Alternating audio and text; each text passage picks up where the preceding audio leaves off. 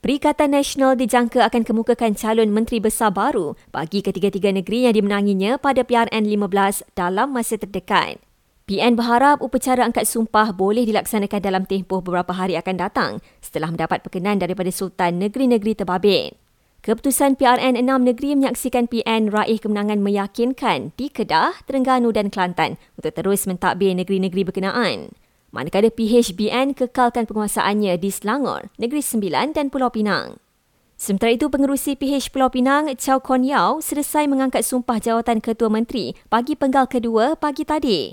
Datuk Seri Amiruddin Syari dijangka akan kekal sebagai Menteri Besar Selangor, manakala kepimpinan PH sedang mempertimbangkan calon Menteri Besar Negeri Sembilan yang baru.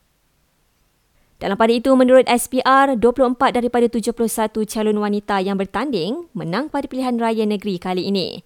15 daripadanya melibatkan calon PH, manakala selebihnya adalah calon Perikatan Nasional.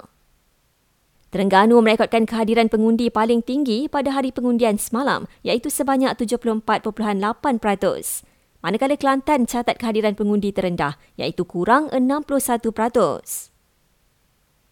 Majlis Ugama Islam dan Adat Desa Melayu Pahang akan laksanakan pemutihan supaya bantuan zakat hanya disalurkan kepada individu yang sememangnya layak.